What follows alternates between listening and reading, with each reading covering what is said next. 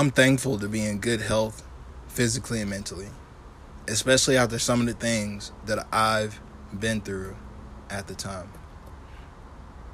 Is literally the foundation that holds me up. From being bullied, from my times back in the day, around five years old until middle school. I got jumped twice on two separate occasions. My grandfather passed away when I was 10. At one point in 10th grade, I was failing all six of my classes. One of my childhood best friends, who actually taught me to believe in myself, passed away in a motorcycle accident when I was 16. My father died when I was 17. I was wrongfully arrested for possession of marijuana at 18.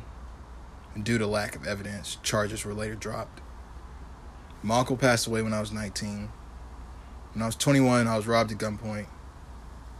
When I was 22, another one of my childhood friends, who I actually got arrested with on that uh, marijuana charge, was shot and killed.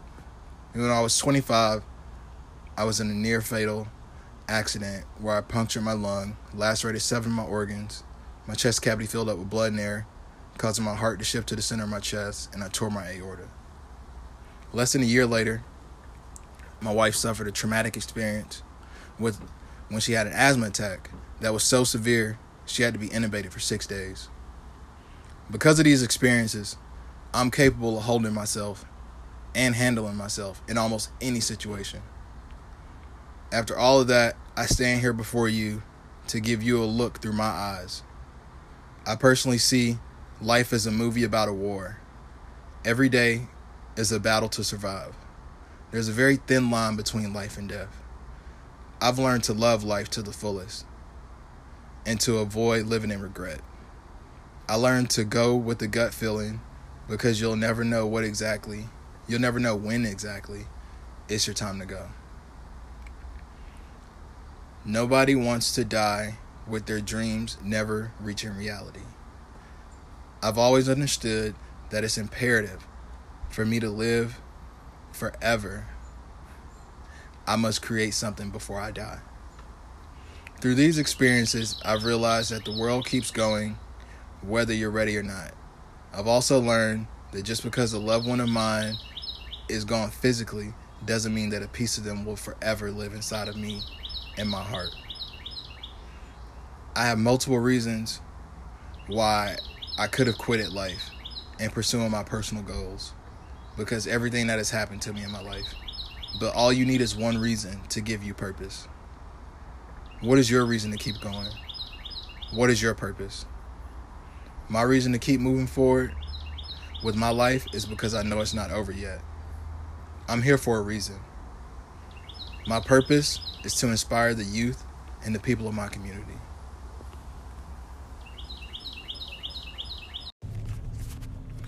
I remember my first time jumping off a cliff. It was facing anxiety head on experience. It was in San Diego, California, a Sunday. I was still in my training to be a rescue swimmer in the Navy. Just uh, right before we go go up to the schoolhouse and sit around and do nothing, waiting to start class and one of the we had, I just arrived the week before, and one of the senior guys that had senior students that had been there for a while was actually in the graduating class. Walked by in the barracks. I'm just getting used to my new bearings, taking everything in. And he walks over. I had my door open, and I was talking to one of my roommates. Not one of my roommates, but uh, one of my good buddies that I was friend. I'm still friends with in the Navy, and the guy comes over. he's just like, "Yo, you all want to go jump off some cliffs in Sunset Cliffs?" And I was like, "Yeah, sure, why not?" So we hop in this dude's Jetta, go out, pull up to this. It's literally the Pacific Ocean. It's to the to the right and you're just on you're just on the side of a cliff and it's people running, jumping, and saying like unstable. It's you, you see signs that says like unstable cliffs, like be aware, uh, and it also says cliff jumping is illegal. And I was like, ah, crazy, right? But it was a lot of people jumping in when we showed up. It was actually uh, some guys from Hawaii because they had Hawaii tattoos like a like tattoo of the actual state Hawaii. I think they were Hawaiian, uh, and I'm sorry if that's offensive. You can correct me if it's if I'm supposed to say something else instead of Hawaiian. Uh, and what was wild was that I saw them jump off the cliffs, running, doing doing gainers, backflips, front flips.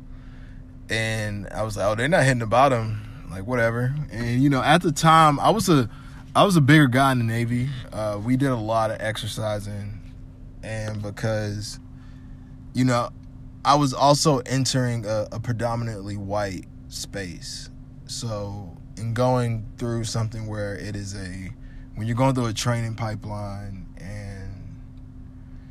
you know, basically uniformity is is the priority, you know, and everybody working efficiently and effectively. So like based on the skin tone of based off the skin tone alone, uh, you know, it's more obvious when a black person does something wrong. Like cuz you know, you you don't have that ability to literally just camouflage and look like three other people in the room. So like it, it's so it's really all eyes on you just because of the difference alone. And and you know all these guys that I worked with, like I I don't hate them, and it's it's crazy because I actually actually miss them because you know we were in we were in a space where you know it was a bunch of people from all around the country that A, weren't scared to shoot machine guns, and two, wasn't scared to jump out of a helicopter into the ocean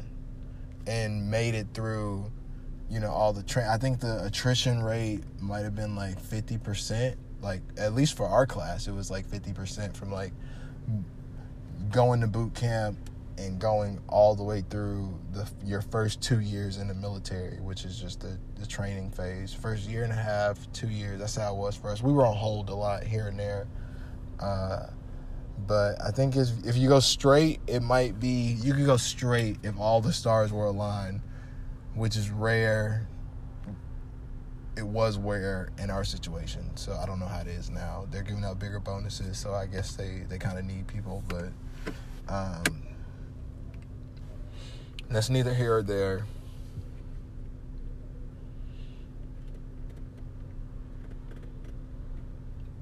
It was cool just being in a room of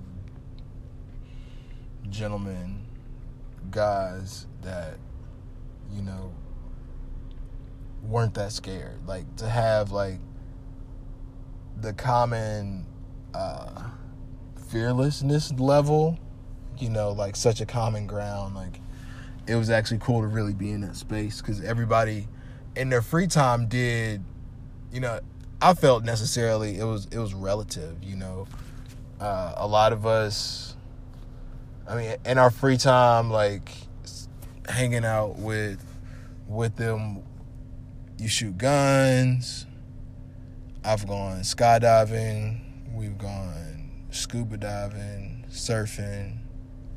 You know, just cool like stuff like that, and it was it was cool to really be in that space of just um, A type personalities, alpha males. I knew, I you know, going out anywhere, you know, and you know people that have your six. You got you got guys that are really literally take a bullet for you. So uh, yeah, it's cool, cool to be around that camaraderie was dope. But the actual job ended up being super shit. So yeah, it's actually like one of the top five worst jobs in the Navy to have. Come to find out, you know, like once you get in, it's a it's a saying that they say in the Navy. It's a choose your rate, choose your fate.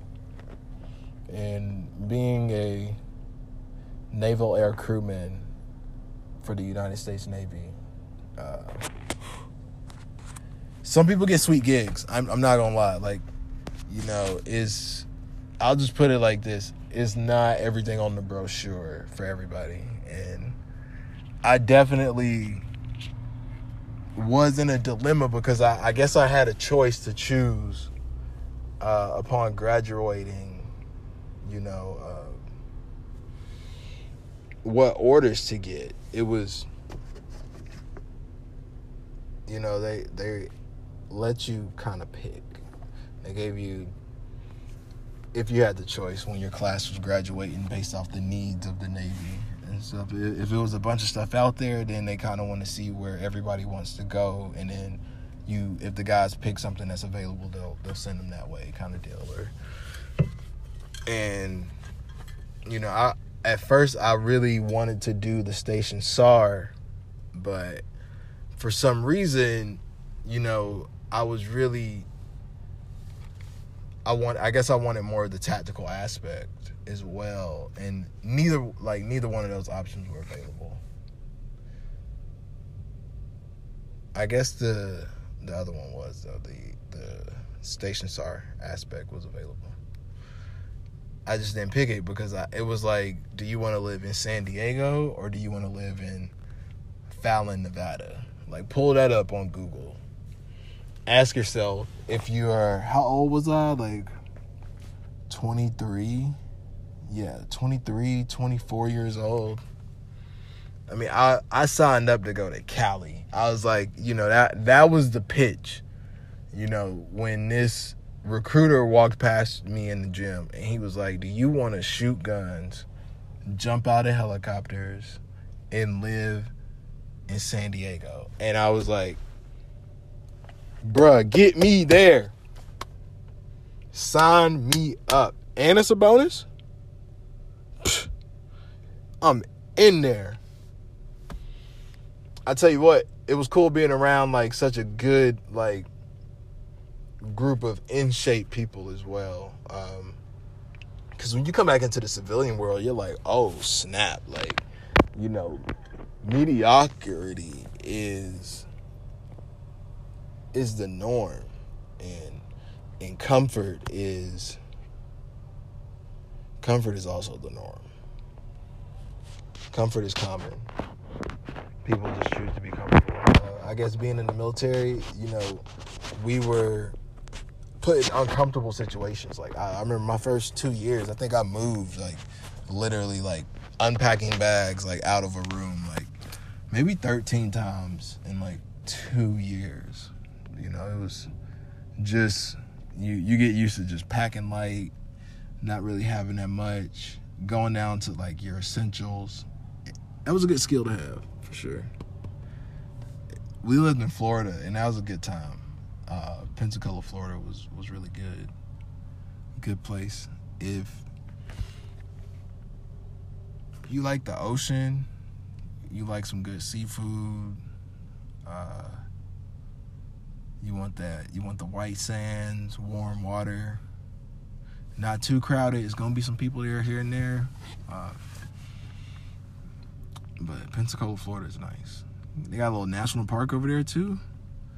Get some. But I'm signing out, you guys. This is way too long. I'm gonna have to chop this up. See ya. Wouldn't wanna be ya. Gotta go. 50 foot show. 100 foot bag. Ah, ah, ah, ah. Can't stop, won't stop. Gotta get it. Bye, bye, bye, bye, bye.